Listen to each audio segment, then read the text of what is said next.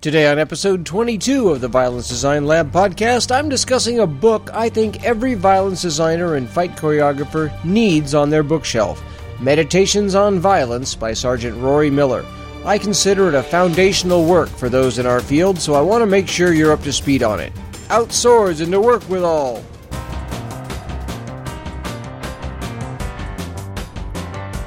Welcome to the Violence Design Lab podcast. Now here's the mad scientist himself, David Barefoot. Greetings, David here. Thanks for tuning in. If you're just joining the podcast, think of me as your personal violence design coach. I've been staging fights and live violence for professional theater since 1992. I've even been worth the money since about 96 or so. I want to use my 25 years of experience to encourage you to enter the world of stage combat, to coach you towards choreographing better fights, and to train you to tackle the challenges of theatrical violence design. Because of our chosen theatrical specialty, directors and actors depend on us to know something about violence. A large part of our job, of course, is choreographing the technical moves of a fight scene, but to most theaters, we are more than that just as the lighting designer or the costume designer of a production are go to authorities for anything related to their disciplines, we are perceived as the expert when it comes to all things related to violence. But violence is an incredibly complex aspect of human interaction. And even if your life has given you a familiarity with one or two aspects of violence, you can't understand the entirety of the subject based on personal experience alone to acquire even a, a passing understanding of all the aspects of violence that arise in plays, then we have to approach our field as scholars and not just as stage combat practitioners. Because while gathering as much physical training as possible is, is highly beneficial, we also need to study the theoretical and philosophical natures of violence as well in order to more realistically design the actions of violent characters and to help the actors emotionally portray them. To that end, I will be periodically discussing books and other resources that I've found helpful in my studies that I think may benefit you. Now, I'm not a literary critic, and these won't be book reviews per se, but I will tell you what I've found useful and what parts, if any, I view with some skepticism. Where it seems logical, I'll post links on the show notes page so that you can track down what I'm talking about if it seems like something you'd like to get for yourself. To kick things off, I want to discuss a book I think should be on every violence designer's shelf Meditations on Violence by Sergeant Rory Miller. Miller is a corrections officer with decades of experience in violent confrontations with inmates and the use of force in other law enforcement settings. He's a senior officer with his facility's CERT unit, or Corrections Emergency Response Team. Miller has written a number of books dealing with the nature of violence, and I own several of them, and he also maintains a blog that I will link to in the show notes as well. Now, Sergeant Miller is in no way talking about stage combat in his writing. I want to be clear on that. He's talking about real violence. But I come back to his theories and his perspectives on violence all the time in my theatrical work. So let's get into his book.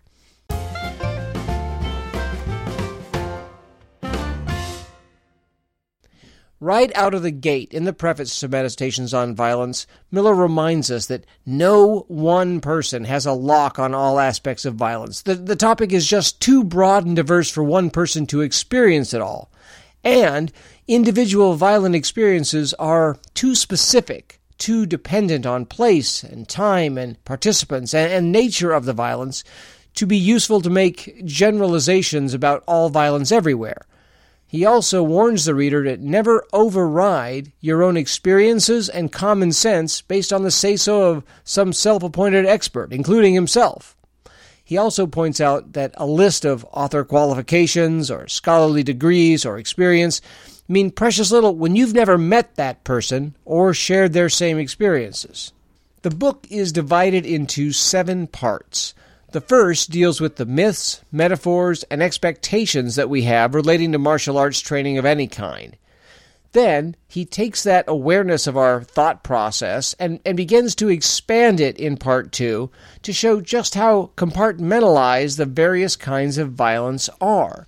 He breaks it down into several categories like self defense, dueling, sport, combat, assault, uh, and, and, a couple of other reasons we engage in violence. And then he demonstrates how each category of fighting or martial style is focused on winning in the correct set of circumstances. And they're often crippled when the fight doesn't equal what they expected or if the win conditions change.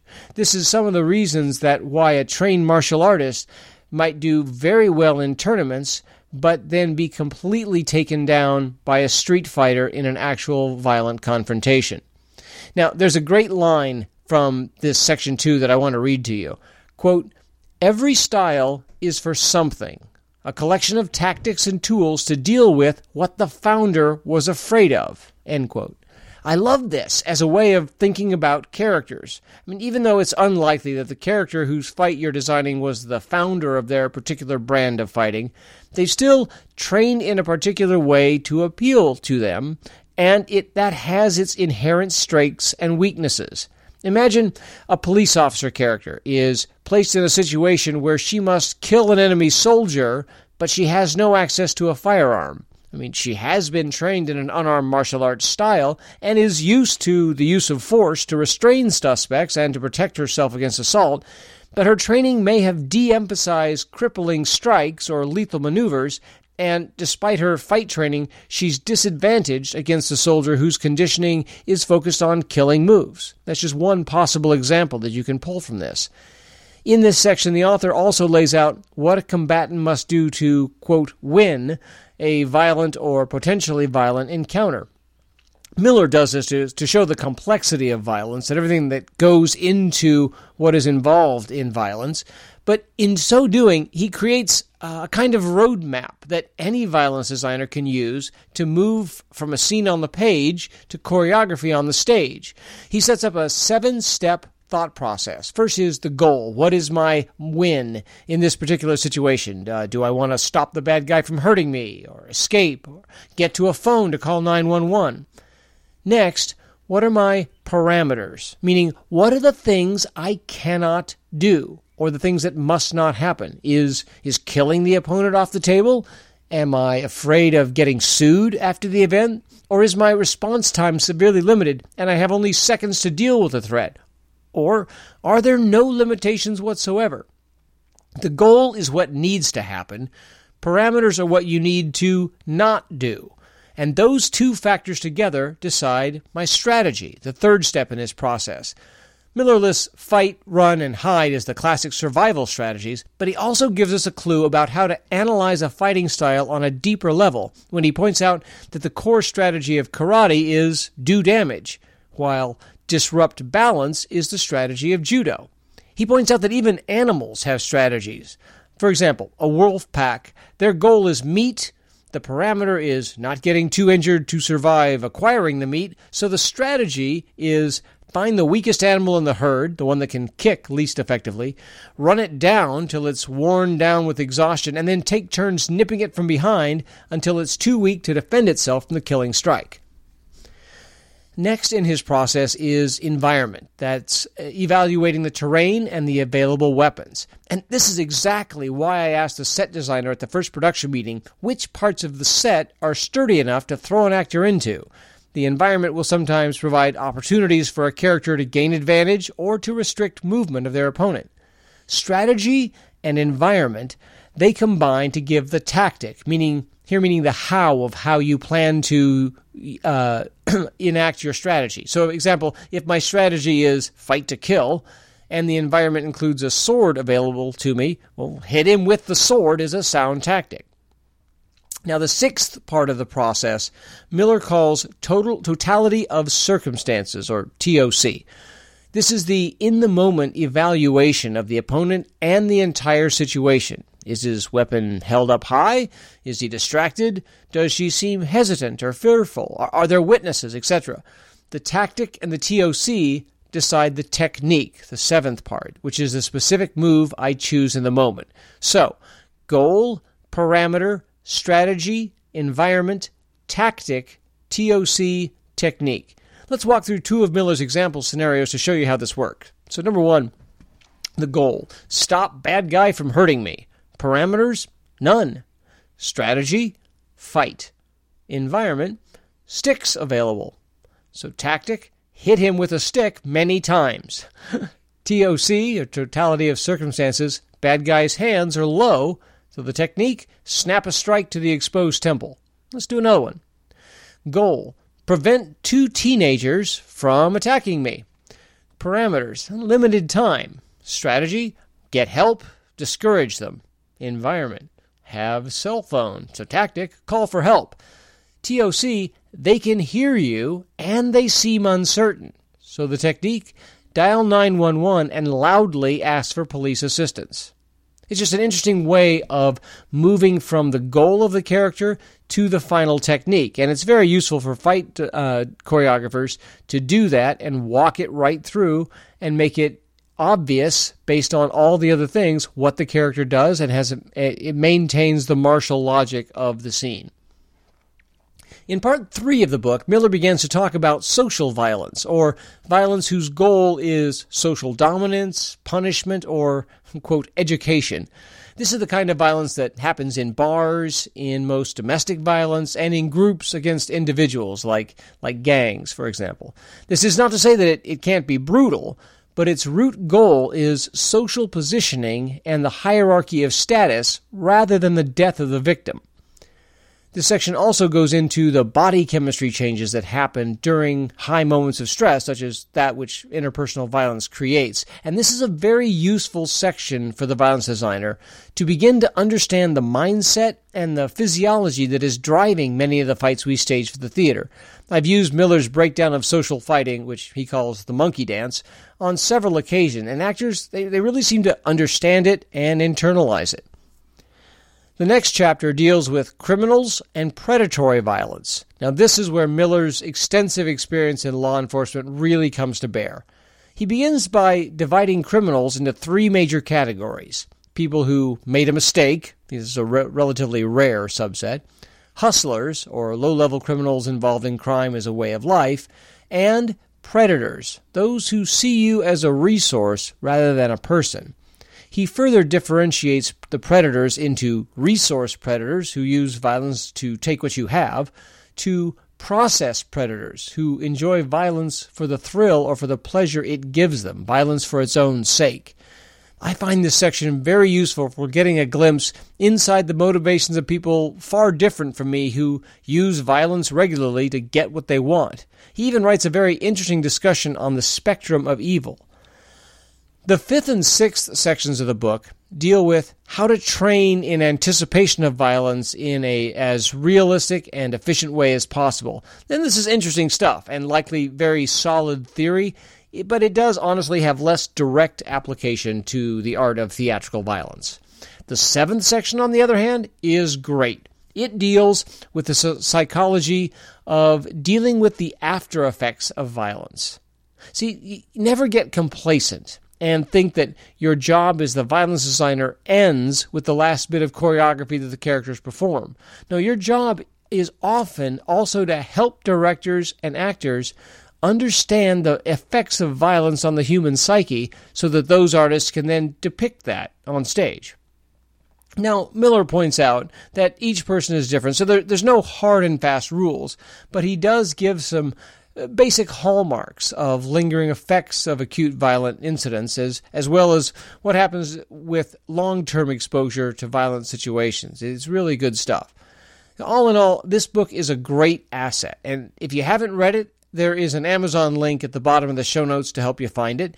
Uh, I don't claim that everything Miller says is gospel truth, and frankly, even he tells you to disregard things that fly in the face of your, your common sense or experience.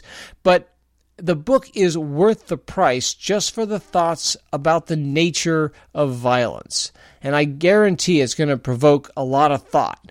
And after all, thinking about the deeper levels of violence, its motivations, its goals, its execution, and its after effects, this is what will separate your work from the run of the mill fight choreographer. Now, the caveat that I would offer about this book is that Miller's personal experiences with violence are limited to law enforcement by and large. He has not been a combat soldier. He admits freely he's never been in a firefight. He has, to my knowledge, never been the victim of domestic violence. Uh, he has also never participated in a duel. And these are kind of things that, that show up often in plays. Plays are often about soldiers in battle or uh, disputes between families or, or things like that. And his experience with that is limited to secondhand knowledge from people who have been incarcerated because of uh, some of those actions. Also, I would caution the, especially the beginning violence designer, not to take his categories of violence or kinds of violence as hard and fast rules, meaning that you must follow the script exactly, and that something doesn't fit into this, it isn't a valid kind of violence. There's a lot of gray area when it comes to this subject. However, being able to classify kinds of violence based on their goals is a very useful thing for us. It gets us thinking in the right way. One of the other big benefits I've found about this book is Miller dispels a lot of the myths we have about violence, a lot of the hero myths of I'm going to uh, just disarm that gun and take it away because I've had, you know, 20 hours of Aikido class or, or what have you. He breaks down a lot of that and shows that the world is a lot more complex, that you will do well in exactly what you train for, but that you can't train for all the kinds of violence you're going to experience. Everyone is going to be a little bit different. And even if you've trained assiduously in a martial art or a combat sport like boxing or something, when it comes down to your life and well being being on the line, that cocktail, as he calls it, of adrenaline and fear and stress is going to be far different than anything you'll get stepping into a ring where you know there are rules to protect you and there is a, a limited amount of things that are possible to happen to you. But anyway, great book. I highly recommend this one or his other books that he has put out. I haven't found anything that uh, I I've really thought wasn't worthwhile to a violence designer that he's written. So if you liked this episode and you want me to review more books and resources like this, let me know. Post something on my Facebook page. You can get there fast by going to facebook.com slash violence lab or you can email me at violencedesignlab at gmail.com. And please share the podcast with your friends. And if you have a moment, go to iTunes and leave me some stars and leave a review so that others can find me. I'd, I'd really appreciate that. So until next week, keep the fights on stage and peace in your life. David, out. Thanks for listening to the Violence Design Lab podcast.